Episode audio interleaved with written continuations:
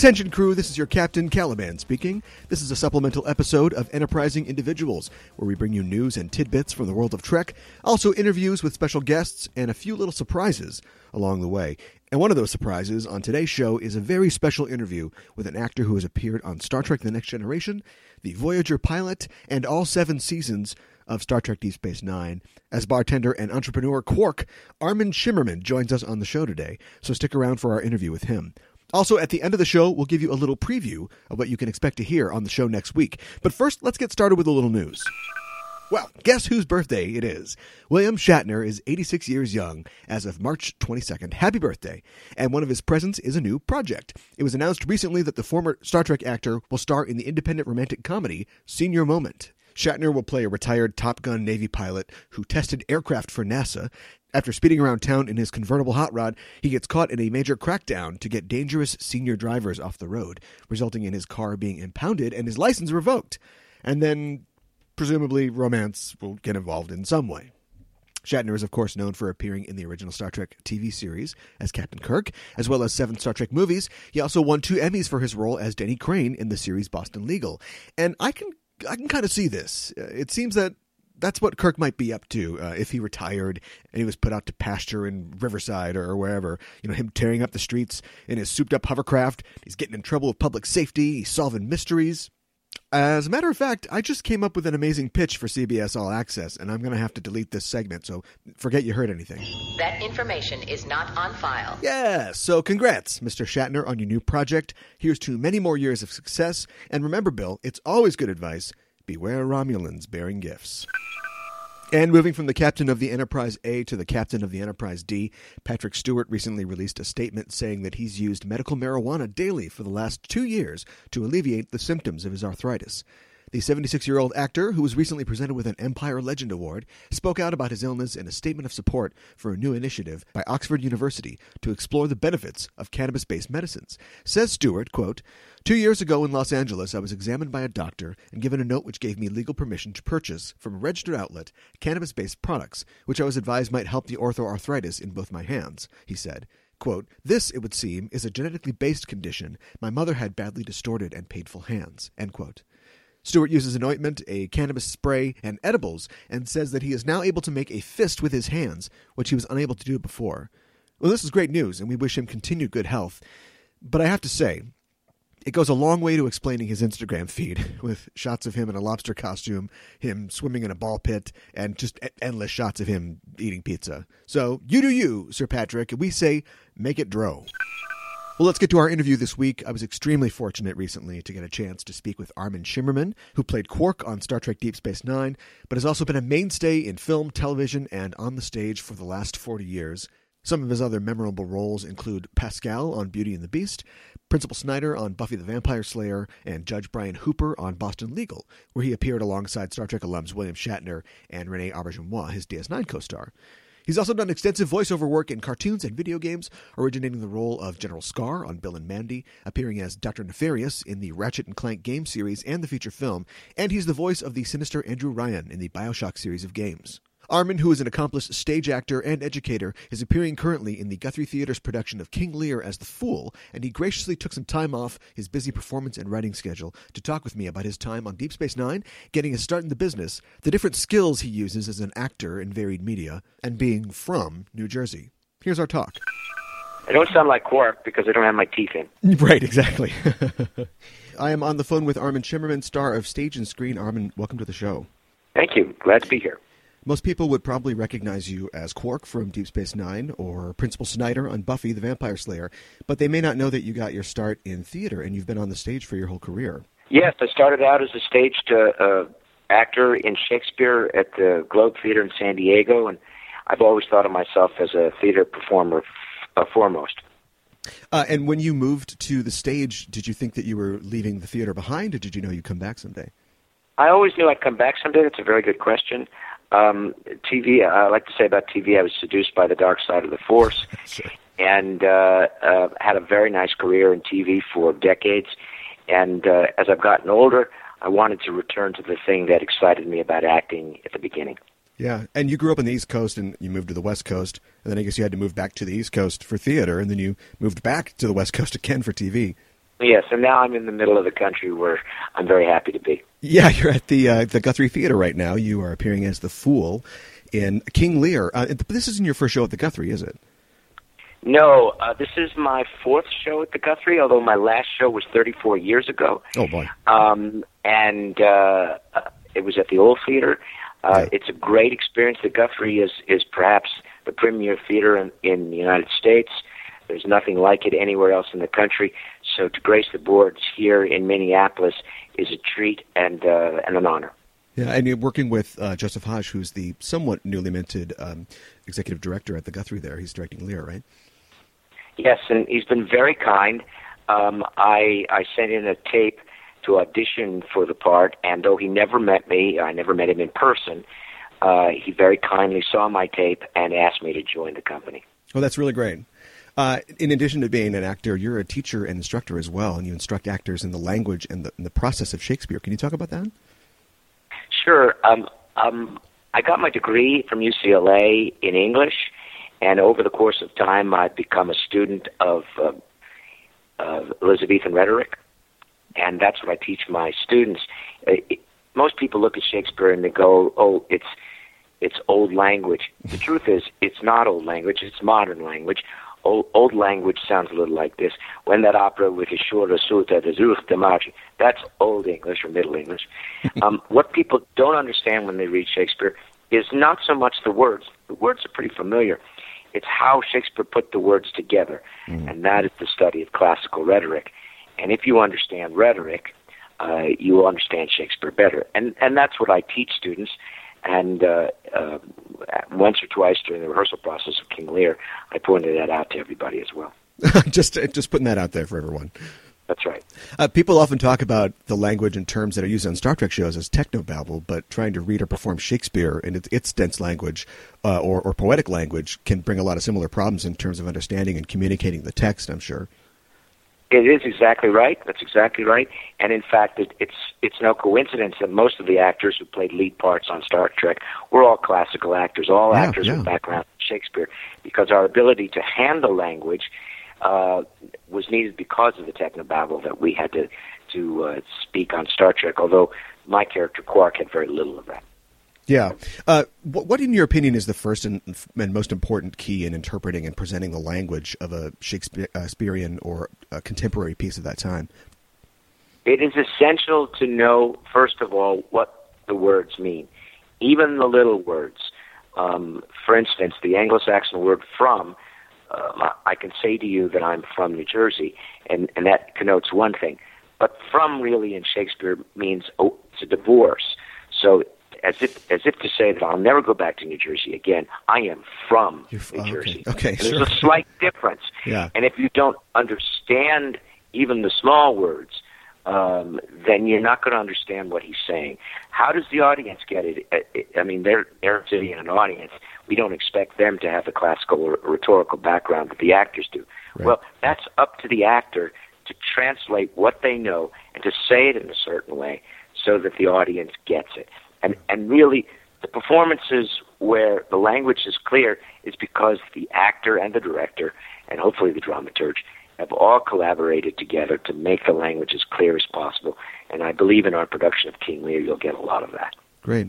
Uh, being familiar with Shakespeare, I mean, he wrote in both uh, uh, verse and uh, blank verse, poetry and verse. Do you think that there's one of his plays that you've encountered that is sort of the most uh, difficult to sort of unspool as far as that technique goes? No, they're all equally difficult. I, I, I will say that the plays get a little bit more complicated as he gets older. Okay. When we get to the end of the cycle, when we get to the Tempest, Pericles, uh, Winter's Tale, um, uh, Lear also at the end, um, because he's like a musician. Uh, he's he's learned his scales, and we get that in Comedy of Errors in the early plays in Romeo right. and Juliet but but he begins to syncopate as he gets older. He begins to compress language. He begins to make language more plastic and do more things, which makes it more difficult for a 21st century audience to understand. Sure. Yeah, he's building his powers kind of as he goes and develops as an artist. That's right. As we, as in any profession, as you do it longer, you begin become more expert at it, and you begin to take you make challenges with the work you're doing, and that's what Shakespeare does with his writing as well. Yeah, as we mentioned previously, many people would know you from your TV work, uh, from DS9 to Buffy to Boston Legal, many other roles. I'd like to know how is it different preparing for a role on television as opposed to on stage? What differing techniques do you use, or, or what similar ones? Well, for one thing, one of the great differences between television and, and theater is in television, you get the script, you make your choices at home, you you don't know what the other actors are going to do, you don't mm. know what the director is going to do. Um, you you come in onto the set with with with your choices, and you hope that they align with what the director and the other actors want to do. In rehearsal process for theater, you get a month and you you learn what the other people are going to do. You assimilate their choices with your choices, and then and when opening night comes around, you've made an assimilation, and it's a it's a collaborative effort. In TV, it's it's collaborative, but not that collaborative. You get about 20 minutes as opposed to a month. You get 20 minutes to learn all everything I've just said, and and to make very quick choices on on the spur of the moment sort of things, and you hope that they're the right choices for that particular scene for that particular episode. And and as you shoot, and you and you're learning what the other people are doing, you sort of change as they go from from one setup to the next setup. In sure. theater, you tend to have, have cemented everything you're going to do, and although you do gradually change as a, as a show continues because you're constantly learning, it, it's it's more of a crapshoot in TV than it is in the theater. Yeah. With your long experience, do you feel like you've been able to, when you get a script for TV, that you're able to sort of anticipate what somebody's going to want? Or how much of what you sort of plan or think of at home survives to actual shooting day? I would say about 50%. I, I make my choices, and then I'm prepared to, to be surprised when I come to the set you may think, well, an actor's got to do it this way, and then you find out they're not going to do it that way. Right. Yeah. um, and and and that's all right too you know that that's what happens in real life. You sure. go into a meeting thinking you want certain things, and then you find out everybody else wants something else. And and it's the same with a director. The director may think, well, to tell the whole story, because mostly actors see it from their point of view. Yeah. The director sees it from the whole point of view, and and to tell that story, the director may want a different choice. A, a costume designer may have a different choice. You you may think of yourself as a leading man, and then you come in and they put you in rags. Uh, it, it, everybody is making creative choices, and you have to be able to scramble around in order to accommodate everybody's choices. I'd have do to imagine, it very quickly on TV. Yeah, and I'd have to imagine the process in setting up and, and performing a scene uh, differs greatly between between stage and screen. Is there one that you prefer, or is there one that you feel more facile at? Well, yes, I, I prefer doing the stage yeah. because, as I just mentioned before, it's a sculpturing sort mm. of exercise. You sculpt everything you do. Everything has forethought. Everything has choice in it. You've had a, you have the time to to talk to other people, to to to try something, fail, try something new, fail again, uh, incorporate. All of that is is a delightful thing for me, as opposed to being a spur of the moment. Oh my God, let's let's try this and hope it flies. Okay. um, so I much prefer working on on stage However, um, you know, TV will give you more acclaim. I get to to play things on the theater because of my because my resume includes the things you said I was in before. Right. Yeah. Yeah. It, it, seems like speaking of your your resume, just browsing your credits, that you've played a lot of authority figures in your career, uh, from doctors to policemen, uh, several judges. Uh, can you speculate on what's behind that, or what you bring to authoritative roles? I think I don't look like a dad. I don't. Uh, I don't look like a um, a leading man by any means. I'm short. Uh, there aren't authoritarian figures. So, so the ones you just mentioned are those people in society who cannot look like an authoritarian figure, but still be one. Okay. And um, I think in the casting process, people tend to cast what they're familiar with. Uh, it's very rare that someone will will be daring and break that mold. Uh, David Kelley, who was the creator of of Boston Legal and, and many legal shows, is able to do that. He's able to take, okay, I, I know what the norm is, but I'm going to break the norm. And I've been very lucky to have done many of uh, of uh, David Kelley's judges for him.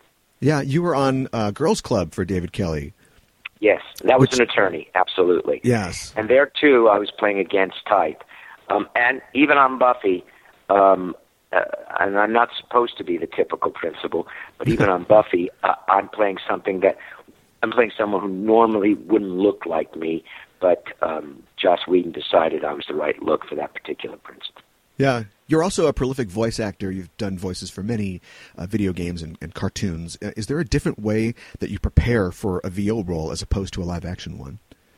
Yeah, in in voice uh, acting, it's all in the voice, and which allows me to get away from what I look like. I I played Superman once on some cartoon show, Okay, uh, which I would never be cast for. I, I I played Andrew Ryan in Bioshock. Yes. And it, when they were about to do the movie, they never thought to hire me as, as Andrew Ryan Oh, no. because I don't look like Andrew Ryan. I don't look like an authoritarian figure. But but in voiceover acting, it, it, you put all the choices in, and you and it and it comes out a certain way. It comes out in your voice, and you must you must make your voice do what your eyes do on camera. Yeah, yeah. I have to put in just for myself. I'm a big gamer and a big fan of Bioshock, and I had no idea that you played the you know objectivist, industrialist master of Rapture, Andrew Ryan. And when I found out, I was I was blown away. What did you do to prepare for that role or differentiate it from what you've done previously? Well, it too has a sort of a classical background to it because Andrew Ryan is it, a lot of his speeches are very classical in tone. Yeah. So it's not so much what I prepared; it's what I drew upon. Ah. I drew upon my my rhetorical background that I teach and that I act in, and I used those rhetorical skills for Andrew Ryan, and then and then they played a little with my voice. My voice is is deeper and richer uh, in the Bioshock games because they could adjust the bass quality and, uh, and and use that for my performance. Yeah. I gave a performance, but they, as I said, they modulated my voice quality. Sure. What's your interaction with the director and other cast members like on a voiceover project? Do you get the same level of creative interaction that you would on TV or film? Um, no, um, that that moves even quicker than TV. Okay. Uh, when I did Bioshock, the director was in Boston. I was in Los Angeles. Okay. uh, he would feed me some ideas, and I would uh, try to to uh, succeed at them as best I could. Uh, during the course of Bioshock, we we often went back and redid things in different sessions. Uh, not so much because he was unhappy with my performance, but because he was slightly unhappy with with what he had written. And Okay. and and then with the new writing, he would modulate me a little, always trying to succeed at what he was trying to create. So it was very much a collaboration between his writing and my voiceover acting. Uh, when you do cartoons, the, the director will give you a hint uh, very quickly, and you have to move very quickly when you're doing cartoons, and and that's when your director is right there in front of you, and and and it's an immediate sort of thing. Um, it, it, it is a much quicker performance thing, but then they choose. Oftentimes, when you do voiceover acting for games, for instance, they will ask you to do four takes very quickly, and then they will select which of the four takes that they want to use for the game. Sure. And if they don't like it, they'll call you back uh, in a different session and say, "I know we've already done this, but can we do a different take, more like this?" Okay. That's a very quick sort of uh, Johnny on the spot, uh, come up with a decision very quickly sort of acting. When you're playing, for instance, Superman in like a cartoon, and you have a scene with Lois, and you're doing your sort of readings, are you trying to sort of in your own mind kind of anticipate the other actor's performance without them there at yes, all? but you have no when when you're doing those sort of things for games or um, it, most of the time for games, the other people are not in the room with you. They, they, if you're really lucky, they'll play something for you so you can react to what someone else has done. But Sure. that's rare. That doesn't happen at all. If you're doing a cartoon show, usually the other actors are in the room with you, and you can hear what they're doing, and then you respond to what they're doing. So sometimes you're alone, sometimes you're an ensemble. We'd be remiss if we didn't talk a little more about Trek when we've got Quark with us. Um, we usually ask guests on the show how they became fans of Star Trek, but now we've got somebody who was on Trek. I, I too became a Star Trek actor primarily because I was a fan of Star Oh, Trek. okay. I, I would tell you a story that perhaps you know about, perhaps you don't. I was doing a show called Beauty and the Beast where I was a recurring character. Sure. and I I auditioned for a prop a Next Generation, a talking prop, Right. And um, in an episode called Haven. Um, I got that part, and my, my agent called before I shot it to say, uh, Armin, you can't do Star Trek because Beauty and the Beast what needs you for the same day that you need to do the Star Trek. Okay. So we're going to recommend to you that you take the job that you've always been doing, which is Beauty and the Beast, and that you forget about the Star Trek. but I was a huge Star Trek fan. And I argued with the agent and said, "No, I really want to do the Star Trek." And and they said, "We recommend not to do that." We had a fight over that, but I won. I am the client, and um, and I did that uh, talking prop. And because I was a fan, and because I chose to do that, uh, the, the the next part I played, which was two weeks later, which was the, one of the original Ferengi, came Right. about because I had done the talking prop.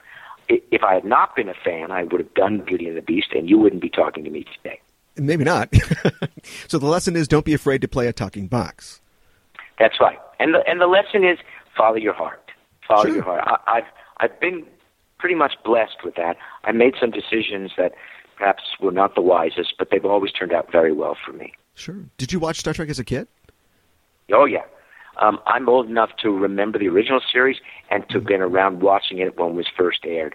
I was a huge Star Trek fan, and and in fact, when I started on Deep Space Nine, all the other actors were not as familiar with Star Trek as I was, and I often was the go-to person in the first year anyway. Okay, of people sure. coming up to me and asking me, "So Armin, you understand this? What's a Klingon?" okay. And I would have to explain to them what it was. and then, of course, now you're part of the franchise. And as a kid who growing up, wa- uh, grew up watching Star Trek, that's got to blow your mind. Yes, it is. I won the lottery. Uh, Yeah. The idea, I think, somewhere in the third or fourth episode of doing Deep Space Nine, when I, when I was um, in ops, which was pretty much our bridge, um, I I realized, oh my God, this is my bridge. This is my bridge.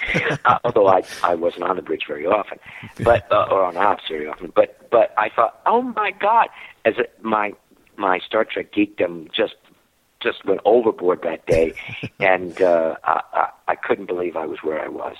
Yes, yes, being on Star Trek was a lifelong dream come true. It, it's what all the fans of Star Trek would hope would happen to them, it actually happened to me.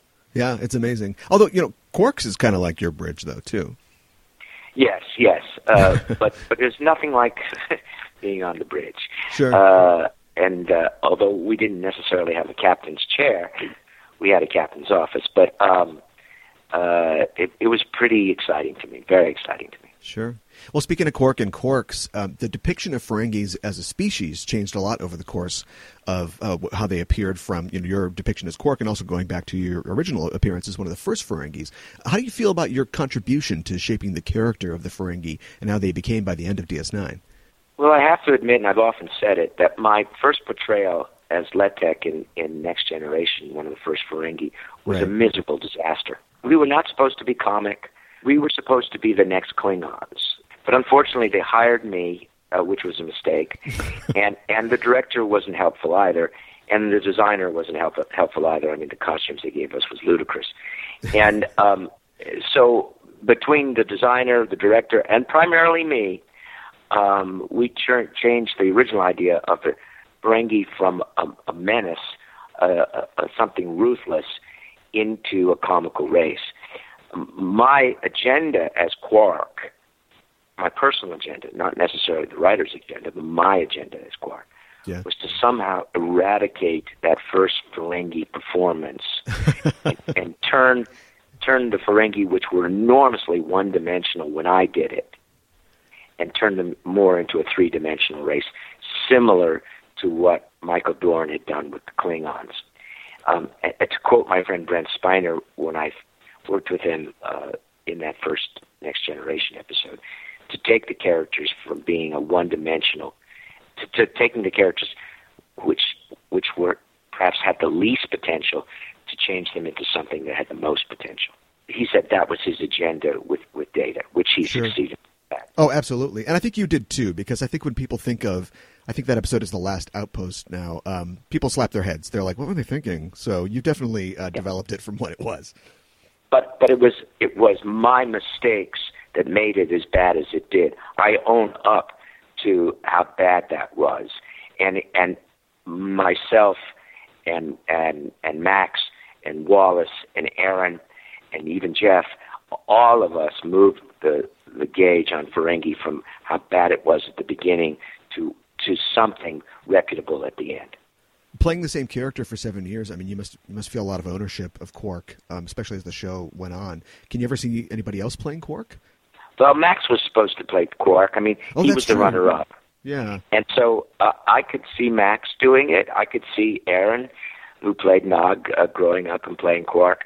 Um, the great thing about wearing all that makeup is, even though I'm 20 years older, I can still play Exactly the way I played it before, and nobody will ever see the difference. That's you can't true, do yeah. that so much with with uh, Major Kira or Sisko, but but you can because of all the makeup I wore as Quark. yeah. I think I read somewhere that when you were auditioning, um, Max was auditioning as well, and Max had presented a more comedic take on Quark, um, but Right. yours was kind of a more serious, straight take on it. Right. Again, it's because uh, I I was so unhappy with what I did on Next Generation that I I didn't want to do that again. And if they were going to hire someone else, fine. I, I just Max was sent my episodes of Next Generation when he auditioned and played okay. Ferengi Next Generation. So he thought, oh, that's what they're looking for. That's Right. comedic thing. And as it turned out, uh, Berman and, and Piller did went with me rather than Max. Yeah. But uh, Max would have made a very good Quark, and but I'm very glad that they chose me. Yeah, sure. And and Max is, is great in his role too. Um, That's right. one of the things I love about Quark is that everybody is kind of the hero of their own story. They all think they're all the star of their own show, and I think that D- DS9 does that really well because there's no clear us or them. You know, everybody is kind of the hero of their own show, and we really see that and Quark's philosophy in uh, the Siege of AR 588 um, with his great speech about humans in the Federation and they're nice until they're not nice anymore. And I'm I'm only disappointed that the writers didn't give me more what I would call um, Spock lines about humanity. Spock made lots of comments about humanity, Yeah. which were very wise and, and, and wonderful because it was an outside eye. They gave me that in that episode. I just wish there had been some more of those, but I was grateful for the ones that they gave me. Yeah, it was a great moment. Uh, do you have a favorite Quark episode? Well, not Quark episode. My favorite Deep Space Nine episode Oh, is sure. Far Beyond the Stars, which is Oh, not yes. a Quark episode No. because I'm out of makeup. But I just think that's an incredible piece of writing, incredible acting and directing. Um, just brilliance. It's not just good Star Trek. It's great science fiction. It's great TV. Yeah, it really is. It's it's many fans' favorite episode. Can you talk about uh, playing your character Herb Rossoff in that uh, episode? the the writer who had um, uh, who had created the idea told me Herb is not anything like Quark. Yes, it's the same actor, and because of that, there are echoes, but but they're not. And and I was um, oh, the um, the science fiction writer who he's modeled after just went out of my head. Well, I was going to ask if you were trying to play him kind of as a Harlan Ellison analog, as some people Yeah, theorize. that's thank you. That's exactly who it is, Harlan Ellison. And um, and so I did some research on that, and that was what I was trying to play. Uh-huh. Um, and it is uh, it was great fun to do that. It's just it's brilliant writing, and, and Avery directed the the episode incredibly Yeah. well. Yeah. and I think the actors all fulfilled it. I, I must say, one of the greatest props I ever saw on Deep Space Nine was in that episode. No one ever saw it but me. It was a, a piece of um, it was a note lying on my desk, N- not necessarily for me to even see, but it was there. So I guess I was it was meant for me. But it, it the, the note on the desk said, um, "Dear Herb, your idea of a teenage girl playing a vampire uh, slayer will never work. Forget about it." And, and it was just a note on the desk. The camera would never see it. The audience would never see it. It was just left there for me, and I howled when I saw it. Uh, a lot of uh, athletes uh, will train with weights so that when they actually go to competition, you know, they feel sort of lighter or they're they're prepared. Uh, did it feel that way having to have so much makeup and pros- prosthesis on uh, in your day to day when you got to play Herb Rossoff that you were able to free, be free and stretch out a little more? Yes, absolutely. And some of the crew, uh, even though that was in, I believe, our sixth season, uh, some of the crew had difficulties, although they knew me very well without the makeup. They had difficulties working with me without the makeup. I remember a prop guy, Pat, saying to me, I, I can't look at you like this. And yet, I'd seen him at lots of parties. He saw me before I got into makeup, after I got into ma- out of makeup. Um, but I, I will say this about the Ferengi, and I I've never heard this done anywhere else on TV. Because all of us knew how difficult it was to keep that energy up, uh, encased in rubber for 16 hours, and that was our day, pretty much mm-hmm. 16 hours.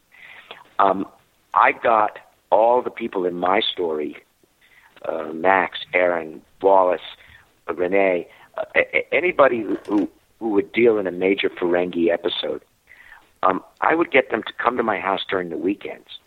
And we would rehearse the lines, rehearse choices um, at my house because we all knew that even though our day would be 14 hours in front of the camera, um, we knew that by hour 11, the makeup would would drain our energies, mm-hmm. and that we, in order to to finish those last three hours, we needed to be very, very, very prepared.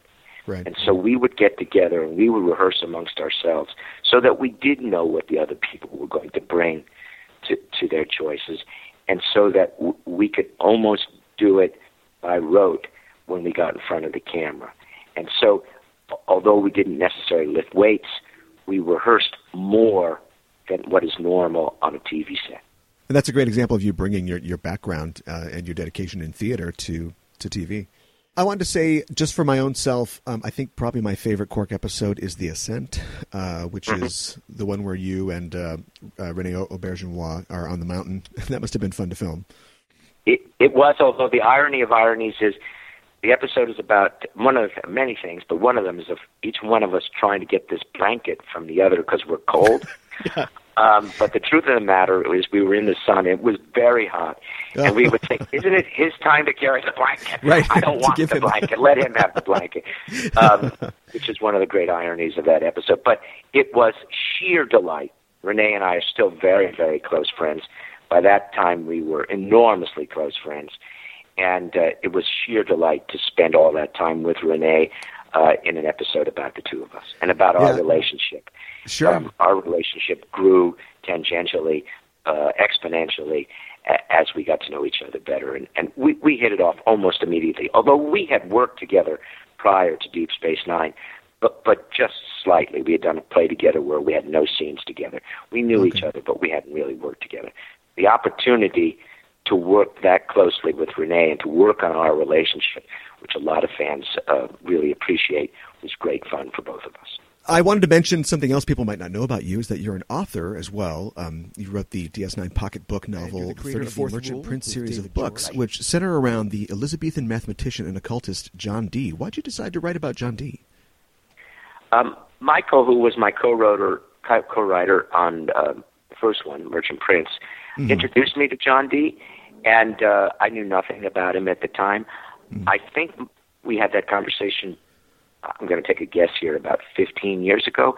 And for the past 15 years, I have been uh, investigating John Dee. I'm a, uh, I've done a lot of research on John Dee. My novels are a combination of, of Quark and John Dee. They're mostly Quark. And that's what the, the publishers really wanted. And so that's what we wrote about. But um, I have written a fourth book about John Dee which is uh, which is more which is all John Dee and hopefully no Quark whatsoever. And in fact, um, I'm about to get that uh, hopefully sold to a publisher. And in fact, all my time not rehearsing the play here in Minneapolis has been spent in my rewriting of this fourth novel, which uh, the working title of uh, Prospero's Intelligence. um, okay. And that's what I've been doing with my free time here in, in Minneapolis. That's great. That's great. Do you, do you, have you always wanted to be a writer? Yes. And in fact, when the other actors wanted to be directors on Deep Space Nine, I only really wanted to write for Deep Space Nine, but they never gave me that opportunity. And people can find your books uh, on Amazon um, if they want to check them out. Yes, yes, under my name, Armin Shimerman, and it's under the Merchant Prince uh, title. That's great. Well, as we wrap up here, I wanted to mention that um, you were involved with the Deep Space Nine documentary, What We Left Behind. Can you talk about your experience with that documentary? Well, it was great fun because the, uh, Ira, who was the chief writer on our show after Michael Piller, mm-hmm. um, got us all together to talk about our experiences, at which we did. Uh, we, he did that individually. We, we've, we've met as a group once or twice, primarily to promote the documentary.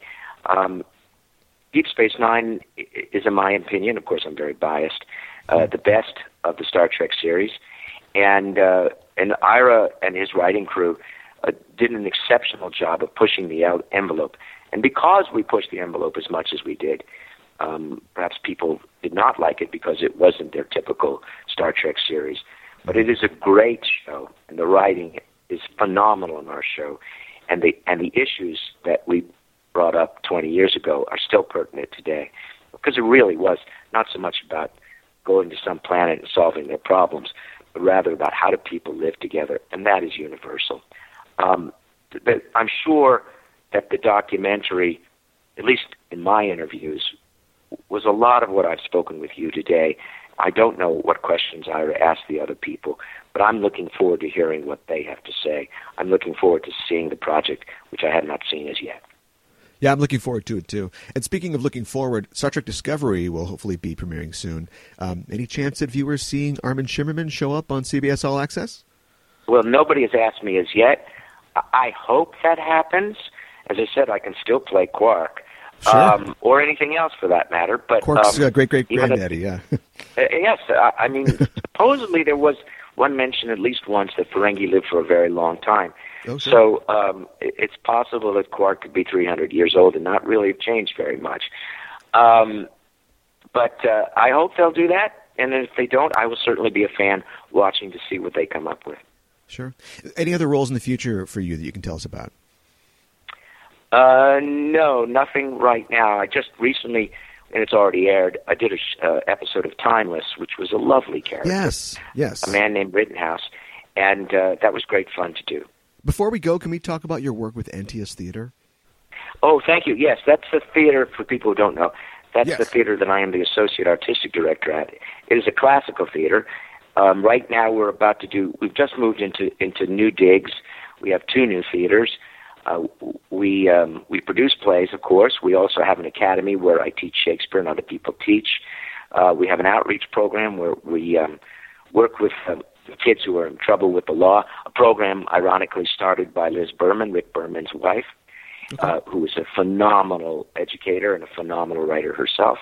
Um, we have a, a writers program as well, but we're we've moved into a new theater this week, in fact, and we're opening soon with a production of Cat on a Hot Tin Roof with Okay. Harry Groener, who was the mayor in um, in, in Buffy, will be Yeah. the lead as Big Daddy. That sounds great. Well, thanks so much for talking with me today. If people want to hear more about Antaeus Theater or what you've got coming up on stage or screen, they can go to people- www.antaeus, A N T A E U S dot org. and where can people find you online? Uh, they can't. Uh, I, I have a, I have a, I have a Twitter account, uh, which I think is Shimerman Armin. Uh, Okay. I believe that's my Twitter handle, and uh, you can you can find me there where I talk about things that are happening in my life or political Sure. things. Um, I was certainly the the uh, creator of uh, of uh, Trek Against Trump, and uh, Oh, yes. was was blessed to have all my friends from Star Trek and people I didn't know on Star Trek all come together to uh, to speak out uh, uh, against Trump being president. But obviously, we didn't succeed. Well, there's successes to be had in the future, though. Yes, absolutely. Well, thanks again for joining me. Thank you. My pleasure. Talk to you soon. Thanks again to Armin for taking the time to talk with us. As I'm sure you got just from hearing that, he's a guy who's always working on something, and we're glad he could share some of his work with us. If you want to check out his books, you can search Amazon for Armin Shimerman and find Kindle versions of his Merchant Prince series and the 34th Rule. I'll also include links in the show notes for those.